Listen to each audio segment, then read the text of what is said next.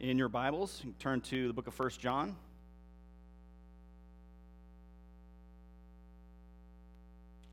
As we broke into chapter 3 last week in First John, so that was progress. That's good.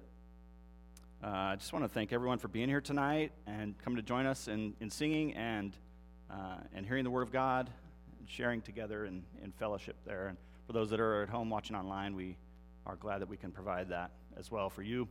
Uh, we encourage people to keep uh, um, coming and join us here on Wednesday nights. If you're at home and you're able to come on Wednesday nights, we'd love to have your physical presence here. Uh, it would it would make the singing that much better. To, uh, the more people we add, the singing gets even better. So glad to be here tonight. Like I said last week, we got into chapter three, the first three verses of chapter three, and John's emphasis on the love of God manifested in sinners being called children of God. John called on believers to see or behold this love that God gave. he was emphasizing that we should pay close attention to this love that God gave.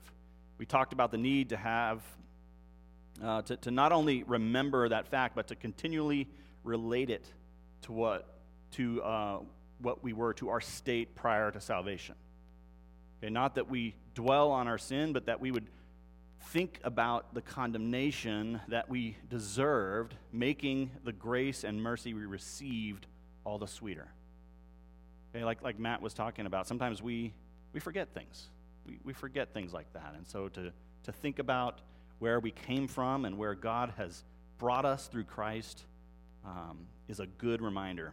If we're not careful, thoughtful to remember, we can become complacent. We can begin to forget how, how high the cost of redemption uh, that Christ paid. And this almost always leads to thinking sin is not as bad as it is. It's very easy to fall, fall into that. So we need to remember where we came from, where God has brought us. Not only that, but we saw how John said that even now, we are not what we will be when Christ returns. Right? We look forward to the return of our Savior, for we will be like him because we'll sh- we shall see him as he is.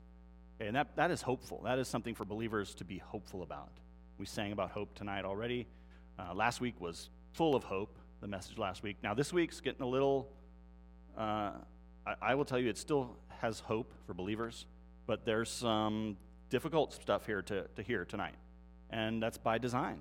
We need, we need to hear these things. People need to hear these things. But for the believer, remember, we always have hope in our Savior. Okay? We shall see him like he is. We talked about that. Not that we would be gods, of course. We will be like him in our glorified bodies. Bodies no longer susceptible to um, corruption, to sin. We'll be like him in our sinless eternity with him. Um, that will be an amazing thing. And when we behold these truths, when we have this kind of hope, John said last week, we purify ourselves as he is pure. Okay, meaning that this, this hope in the salvation given by God causes us to live righteously, empowered by the Spirit of God. Holy Spirit empowered living is the product of the new birth in Christ. And those first three verses that we looked at last week also began another section of John's ongoing clarification of who is saved and who is not. And as we get into tonight's text, we'll see some pretty clear lines um, being drawn by John. Okay, and perhaps you've heard people ask these questions, or maybe you've asked uh, yourself these questions Can I know that I'm saved? Is everyone who professes faith in Christ saved? Is it possible to tell if someone's saved or not? Should I even be thinking someone might not be saved? Okay, I think those are, those are questions that we have. And I think the answer to all but one of those questions is yes. Which one is no? Which one is the answer is no? Well, it's the second one. Is everyone who professes faith in Christ saved? No, not everyone who professes faith in Christ is saved. It's a very sad reality, but it's a reality nonetheless. It's something we need to be aware of. So, a question why do we need to know that not everyone who says they are saved is saved? Why is that important for us to know? It's a question open for anyone to answer.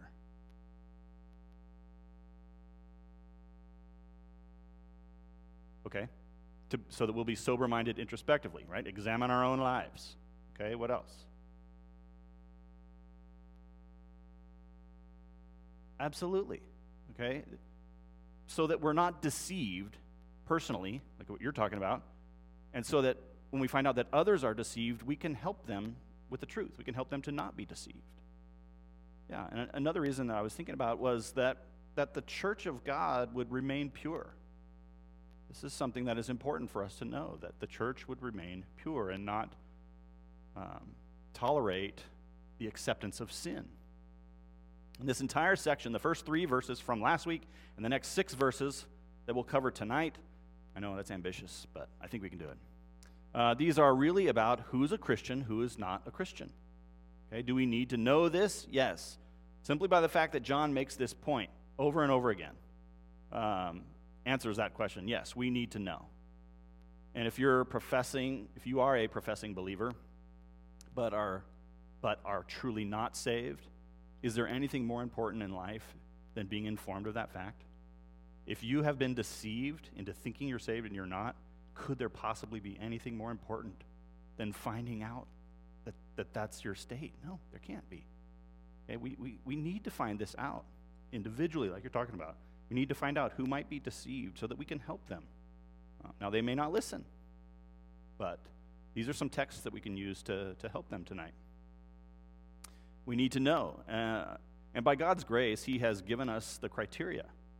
Okay, that's what John has written this letter for, in this next section in particular. He's given us criteria to know um, if we are saved or not, or if someone else is saved or not. Let's, let's look at our text for tonight, 1 John chapter 3, verses 4 through 10. Everyone who makes a practice of sinning also practices lawlessness. Sin is lawlessness.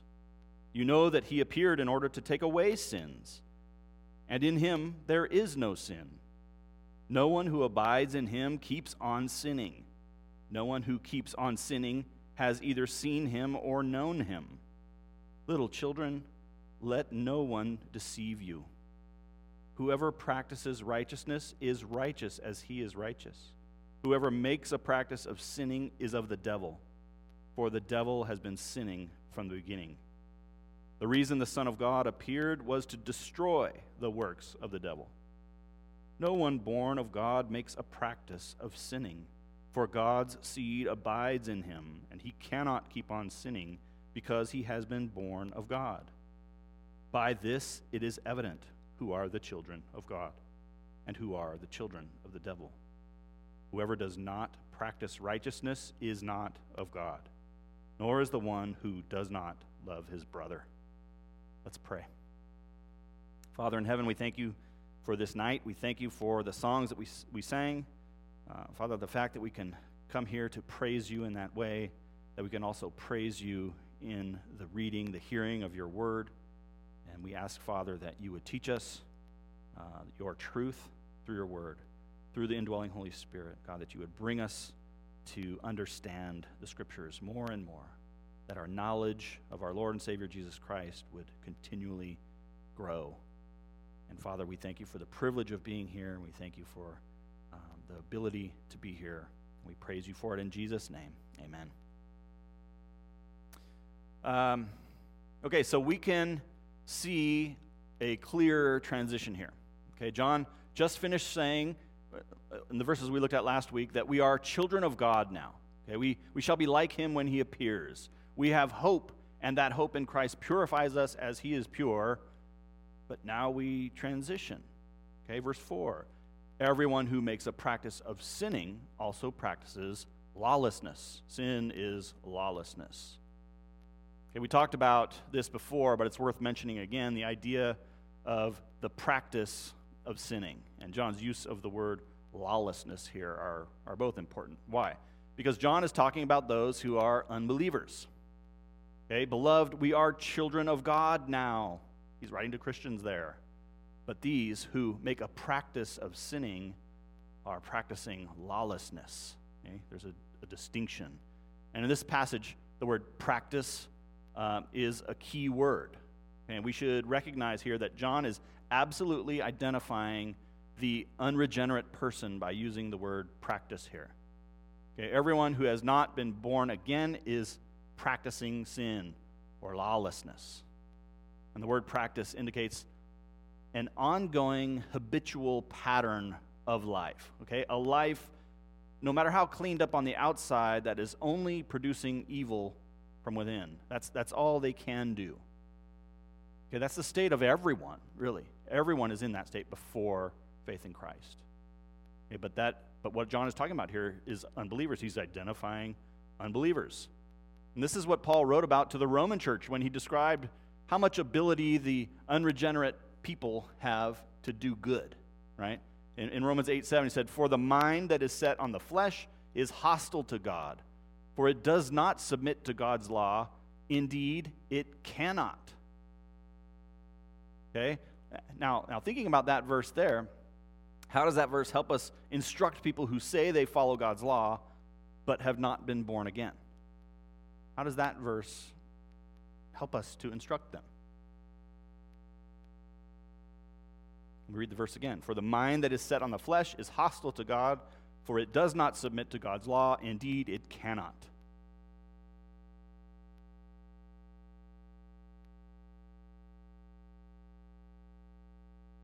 Absolutely. They think of worldly things, not about God. But how can we help the person who thinks they can, who thinks they are obeying God, but they're not a believer? Well, we can instruct them from the scriptures, right? It's if we're having that discussion with them, we can tell them the scripture says you're not. And in fact, you cannot. If you are not a child of God, you cannot produce good works. Okay? That's so, I mean, I'm not saying you just come right out and, and have a giant argument with them. No, you're not. You know, take them to the scriptures, show them the Word of God. They say they, they abide uh, by the Word of God, take them to the Word of God and show them these things. Okay? They, they cannot. It's like flipping the light switch up and down when the power's out. Right? No matter how many times you flip that switch, the lights are not coming on. Okay? There will never be light. You need the power company to restore power before you'll have any light, before that switch will do anything. But if you're like me, the power goes out, you try it, and then you one second later you forget and you go into the next room and try it again. Ah, you keep forgetting every time you go into a different room. But but to, to sit there and flip it on and off and on and off when the power is not there, it's it's no use. You're not doing anything. And so the one who makes a practice of sinning, and keep in mind what we talked about when, in, with this idea of practice. Okay, it's, it's their way of life. The one who makes a practice of sinning cannot be made alive. The practice of sinning is their way of life, it is a habitual pattern that they are a slave to. They have no power to do good, they have no power to obey God. But what about the Christian who sins, right? That, that's a distinction John is making here. Christians who occasionally stumble in sin are not making a practice of sinning. Okay, there is a difference. We have to understand that difference. It's not an excuse for sin. Okay? The sin of a, of a Christian is still sin, still lawlessness, but it's followed by confession, repentance, restoration. Okay? There's a godly sorrow that comes about in a believer when that believer sins. We don't want to sin anymore. We have new affections. We love the things God loves now, which we didn't prior to salvation. Okay? It's something that was not present in, uh, in a person's life prior to the new birth. Okay? This repentance and godly sorrow. That wasn't there prior to new birth. Something initiated and now empowered by the indwelling Holy Spirit. All of us as believers, we have the Holy Spirit. We have the convicting work of the Holy Spirit. We have the Holy Spirit that teaches us the Word of God, and we understand when we sin how terrible that is. We want to come in repentance um, and restoration because of the forgiveness of our sins through Christ. That's the point of the next verse, verse 5. You know that he appeared in order to take away sins, and in him there is no sin. Right? The, the unregenerate person still needs that sin and lawlessness taken away. And until then, they are stuck in the practice of sinning the sin and lawlessness of uh, the believer have now been taken away because that is why Jesus came, and that is what Jesus accomplished on the cross and in his resurrection. Paul makes the connection between sin and lawlessness clear in Titus 2:14 when he speaks of Jesus who gave himself for us to redeem us from all lawlessness and to purify for himself a people for his own possession who are zealous for good works. In Hebrews 10:17 the Lord says, "I will remember their sins and their lawless deeds no more." Amen for that, right? God has taken away our sins through Christ. Why did Jesus come? John says, to take away sins. Not only that, in him, Jesus, there is no sin. Okay? If this is what Jesus came for and what Jesus has done for those who've believed and been given the right to be called children of God, as we saw last week, then there's no way a Christian can or would want to continue in a pattern of habitual, ongoing sin. The, the Christian is in Christ, according to our passage, and in Christ there is no sin. The Christian is not sinless, as we all know, okay, because we still carry around our, our unredeemed flesh, okay, waiting, again, like we said earlier, waiting for our Savior to return to, to transform our low body, lowly bodies to be like his glorious body. Okay, but for now we're here. But we don't and cannot make a practice of sinning. Cannot. That is an important word there. How can we be sure that the Christian cannot make a practice of sinning? We can be sure because that is what the Word of God says. Look at the next verse, verse 6. No one who abides in him keeps on sinning. No one who keeps on sinning has either seen him or known him. Okay, another verse with a, with a dis- distinction here. There are two truths in this verse, two descriptions of the only two kinds of people in the world Christians and non Christians. There are no other people, only God's people and everyone else. The first part of the verse describes Christians for us and has, uh, and it answers that question that I asked uh, of how we can be sure. He says, No one who abides in him, those are Christians. Abiding in Christ. He's talking about Christians here. No one who abides in him keeps on sinning, or, to use the words he used earlier, practices sinning. Okay, it's not, no one who's in Christ does that. In other words, no Christian can make a practice of sinning as a habitual, ongoing, unrepentant pattern. It says right there if you are in Christ, you will not keep on or make a practice of sinning. We need to differentiate between the person who merely makes a profession of faith and the person who does so with true repentance. If a person professes faith in Christ and finds that they are making a practice of sinning as a way of life without true repentance, they are not a Christian. How do we know that? Look at the second person described. Second part of the verse describes the unbeliever as the one who does keep on sinning or making a practice of sinning. John says that person has never seen Christ. That person has never known Christ. In other words, they were never a Christian. They didn't become a Christian and then lose their salvation. They never were. They never were born again. Okay, that's, that's important for us to understand. What do Christians do? What do, what do non Christians do? Christians stop the practice of sinning, and non Christians keep the practice of sinning going. Paul describes this pattern in, in terms of slavery. Okay, we see this in Scripture. He talks about it in terms of slavery to, to one thing or the other. And turn with me, if you would, to Romans chapter 6.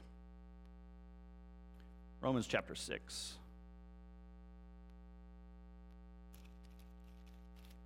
And we'll look at verses 19 through 23.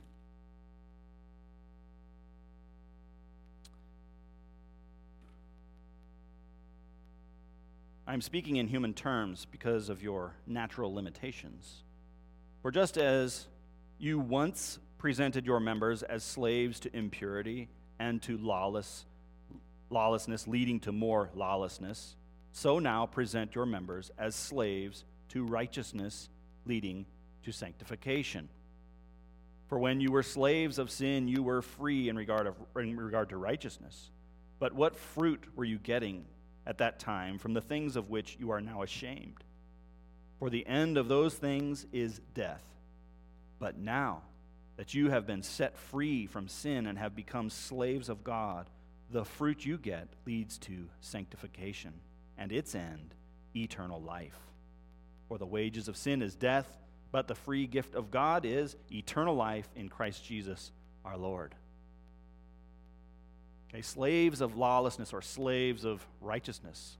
So for the Christian, we see what used to be true, okay, of our slavery to sin. Now, by God's grace, we are made slaves of righteousness. And the unbeliever is still under slavery to sin. Why is John writing all of this? Why do we, as Christians, not only need to examine ourselves, but be able to recognize the false convert? It goes back to the question I asked at the beginning, right? Why, why do we need to know that everyone, not everyone who says they're saved is saved? Well, because of deception. We need to know this because of deception, so that we are not deceived, and so that we can help those who are deceived, so that the church can remain pure. John wants his readers to avoid being deceived. That's us. We need to avoid being deceived into thinking a person can, can continue in a practice of sin and be saved. Okay, he does not want us to be deceived about that. This leaves people, the practice of ongoing sin leaves people on the wide path to destruction and to hell, does it not? It pollutes the truth and pollutes the church as more and more congregations begin to fall to this particular deception that sin is not all that bad. They will find themselves constantly in opposition to the Word of God. And then what? They, they have to explain away the truth and exchange it for the lies of the devil. That's how it works. Right? When we find ourselves, our beliefs, in opposition to the Word of God. Brandon's been talking about this on Sunday mornings, right? When we open our Bibles and we read that and we uh, we question it, we say, "Yeah, that's not really true for now." You know, he, he's been saying that we're we're drunk, we have beer goggles on.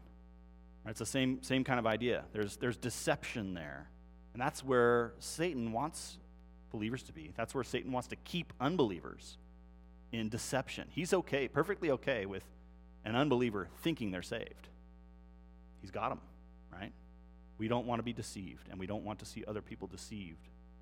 Look at what John says about this deception in verse 7.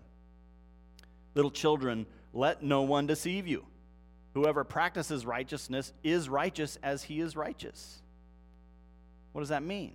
Well, just what we've been talking about. This is a Christian. If a person is truly practicing righteousness, they are righteous as Christ is righteous. Period. That's what the scripture says. John's point is that this is the only explanation. The only way a person can be righteous is if they are indeed in Christ. Look at verse 8. Whoever makes a practice of sinning is of the devil. For the devil has been sinning from the beginning.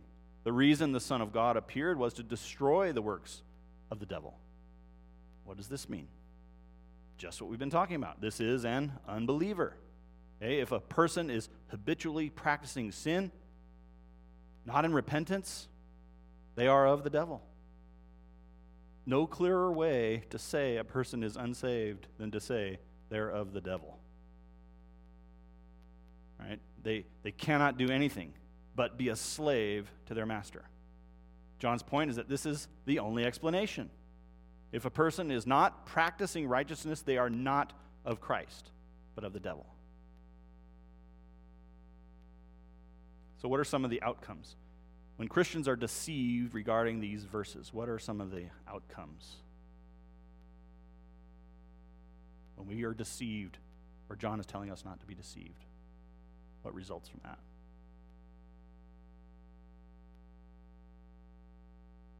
Make excuses for the word, okay? We see that all the time. Yeah. What else?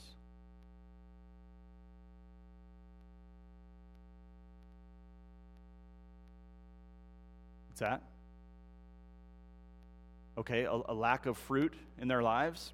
Okay, definitely, that's that's an outcome of uh, being deceived. A person who thinks they're a believer and they're not, there is a definite lack of godly fruit in their lives, for sure. Okay, the other another result is that we begin to accept sin as okay. Right? Slowly sin is becomes not as bad as it really is.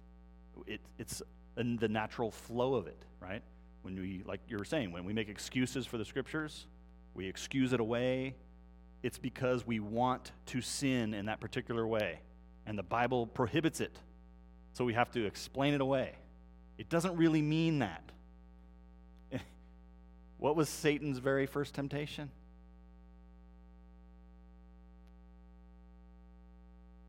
Yeah. Did God really say that? Yeah.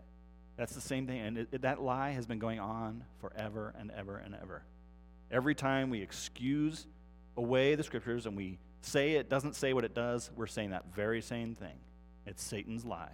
Did God really say? And we're looking at that and we're going, did he really say that that behavior is bad? Yeah, he did. Okay, it's not a popular thing, right, for us to, to stick with the scriptures, but that is what God said. So, a result is we begin to accept sin as okay. Okay, and the, and the works of the flesh, the sin, it, it just doesn't seem as bad as it really is, or maybe even as bad as it used to be. Okay? What are some of the works of the flesh? Galatians 5 19 through 21. Now, the works of the flesh are evident sexual immorality, impurity, sensuality, idolatry, sorcery, enmity, strife, jealousy, fits of anger, rivalries, dissensions, divisions, envy, drunkenness, orgies, and things like these. I warn you, as I warned you before, that those who do such things will not inherit the kingdom of God. Do you think you've seen any of these things viewed or taught to be acceptable in the eyes of professing Christians?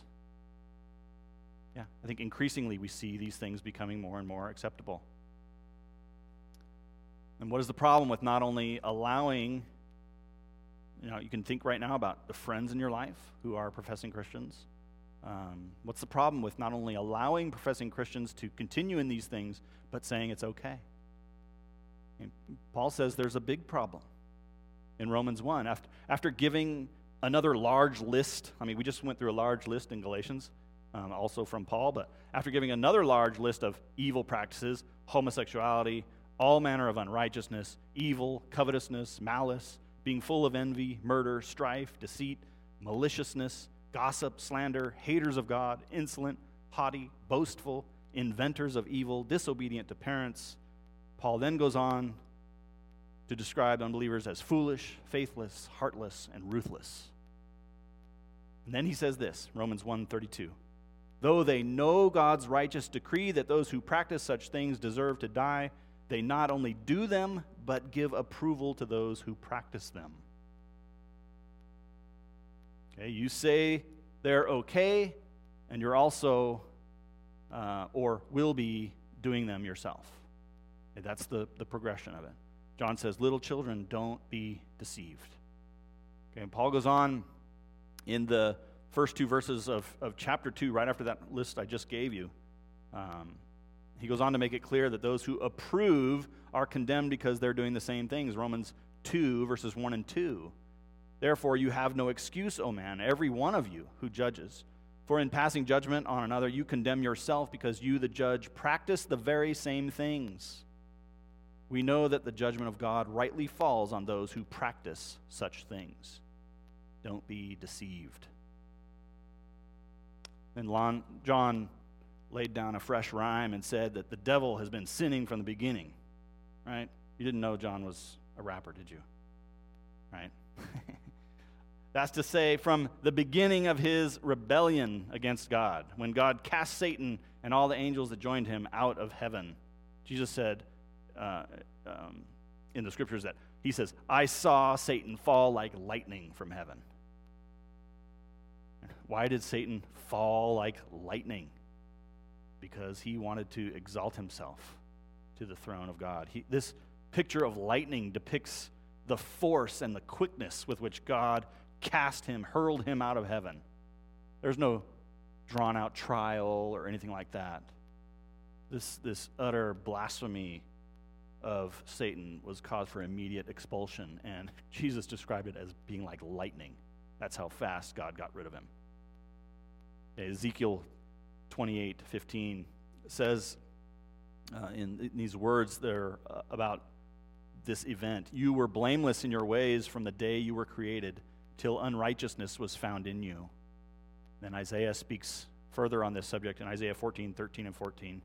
You said in your heart, I will ascend to heaven above the stars of God. I will set my throne on high. I will sit on the mount of assembly in the far reaches of the north. I will ascend above the heights of the clouds. I will make myself like the Most High. And God cast him out like lightning. Okay, he was cast out from heaven. And Satan went about to deceive Adam and Eve. And that is what he does. That is what he's been doing ever since, right? He goes about his work is to lie, to deceive, to corrupt, and to accuse. That's what Satan does. So John says, the reason the Son of God appeared was to destroy the works of the devil. Okay, Jesus came to destroy that, to, to overturn that. Uh, and this is, it's not news to Christians, right? That's not news to us. We know why Christ came, but John repeats it anyway. As we see here at the end of our passage, John is he's fond of repeating statements of fact over and over again. We've already heard in these verses things we've already heard when we started this, this letter. Okay, verse 9 No one born of God makes a practice of sinning, for God's seed abides in him, and he cannot keep on sinning because he has been born of God. Okay, this gets back to the question we were talking about earlier. Okay, no born again believer can keep on sinning. Very clear. Why? According to that verse, why? Okay, because God's seed abides in him. Right? So we have a very clear statement, right? No one born of God makes a practice of sinning. And we have the reason why right there next to it. For God's seed abides in him. Because God's seed abides in him. And he is, he is now born of God. Notice again the absolute statement of fact about those who are born again. They cannot keep on sinning. Okay, so don't mix that up with, yeah, but I was just mean to somebody earlier today. I sinned. That's not the same as a life practice of sinning, a habitual, ongoing pattern of unrepentant sin. When you sinned against that person, you feel bad about it. You want to repent of that. You don't want to be like that. You want to get rid of that. Okay, the, the unregenerate person doesn't have that. They don't have that prompting. They don't have that conviction in their life, but the believer does. Okay? So, what is the, the seed? Is it's the abiding word of God. That seed abides as the result of the working of the Holy Spirit. The new birth comes about by the word of God through the Spirit of God. Turn with me to 1 Peter, if you would. Okay, 1 Peter chapter 1. and look at verses 23 through 25. 1 Peter chapter 1, 23 through 25. Since you have been born again, not of perishable seed, but of imperishable, through the living and abiding Word of God. For all flesh is like grass, and all its glory like the flower of grass. The grass withers, and the flower falls but the word of the Lord remains forever.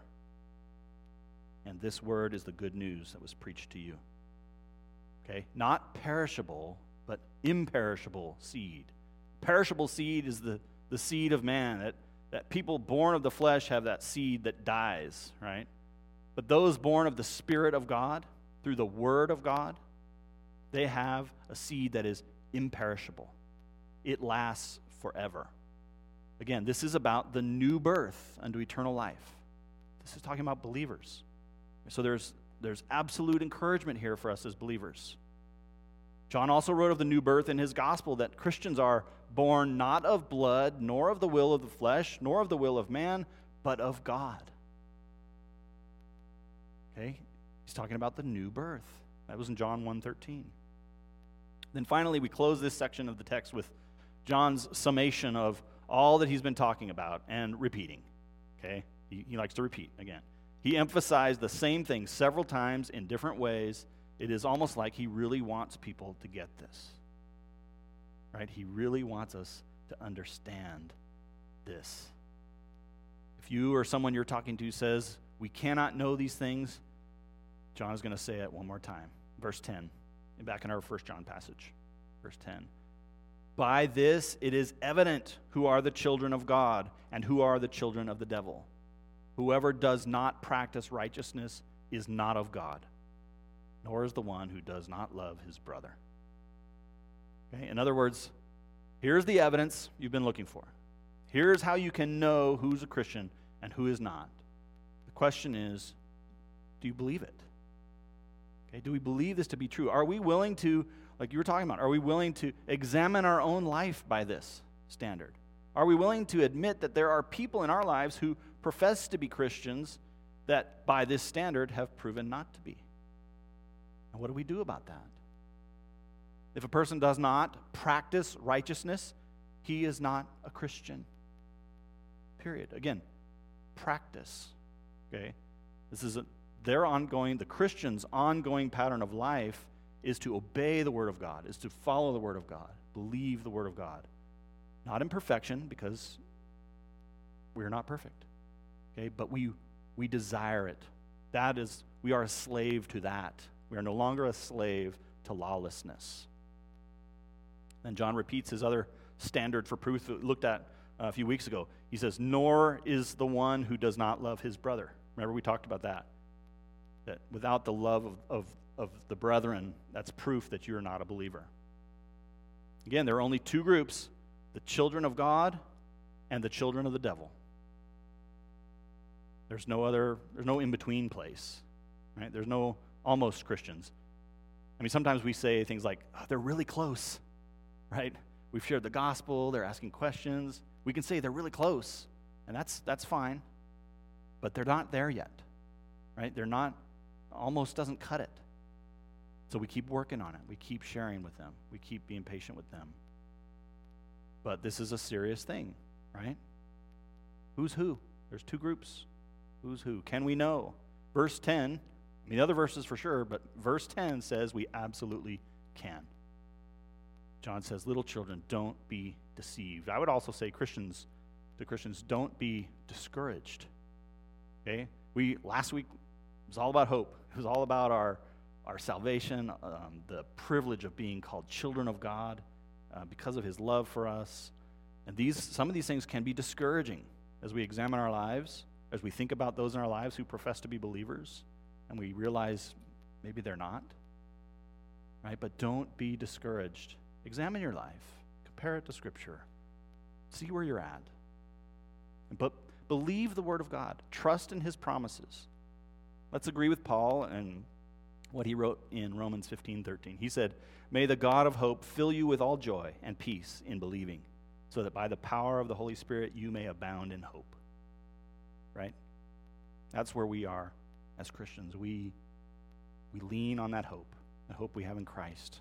And, and we are reminded of it by reading the scriptures, by our fellowship with other believers, and the encouragement we get from them. Okay? All right, that's all we have for tonight. Let's close in a word of prayer. Father in heaven, we thank you again for tonight, Lord. We thank you that though these are, are difficult things, Lord, it is clearly necessary for us to hear it, for us to know it. You have written it in your book you want us to know what a Christian looks like.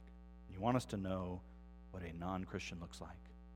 I pray, Lord, that we would not take these words and go out and be hypocritically judgmental against people. But, Father, that we would have a genuine care and concern for friends and family who profess to be believers. But by the fruit, Lord, we see that they're not, or by the lack of fruit. And Father, we pray you give us compassion and patience and kindness as we share the gospel. And Lord, that we would always remember where we were. We were once there, Father, in practicing sin and lawlessness. But by your grace and your mercy, you have brought us out of that darkness and into your marvelous light. We are so grateful, Lord, that you have chosen to save sinful people through faith, repentance, and faith in your Son, his work on the cross. We are so grateful, Father. May we continually dwell upon that. And we thank you for the hope that it brings in our lives. We are so grateful. And Father, we want to lift up in prayer tonight Roger Johnson um, as he's battling with, with COVID. And uh, we thank you, Father. We heard a good report this morning that he's responding well to treatments. We ask, Father, that you would, um, in your mercy, Lord, that you would spare his life, you would spare um, his church and his family of having great sorrow, Lord, at, at, um, at his loss. So we ask, Father, that you would heal him. We also trust, Father, that you are sovereign. We ask for your perfect will to be done. We ask for comfort and mercy for the family. We thank you that we can join with them in prayer, Lord, that we can mourn with those who mourn. And we are so grateful for your promises, Father, that you never lie. And even though our life is but a mist, Father, we have an eternity to spend with you because of the work of Christ and your gift of salvation through repentance and faith. We thank you in his name. Amen.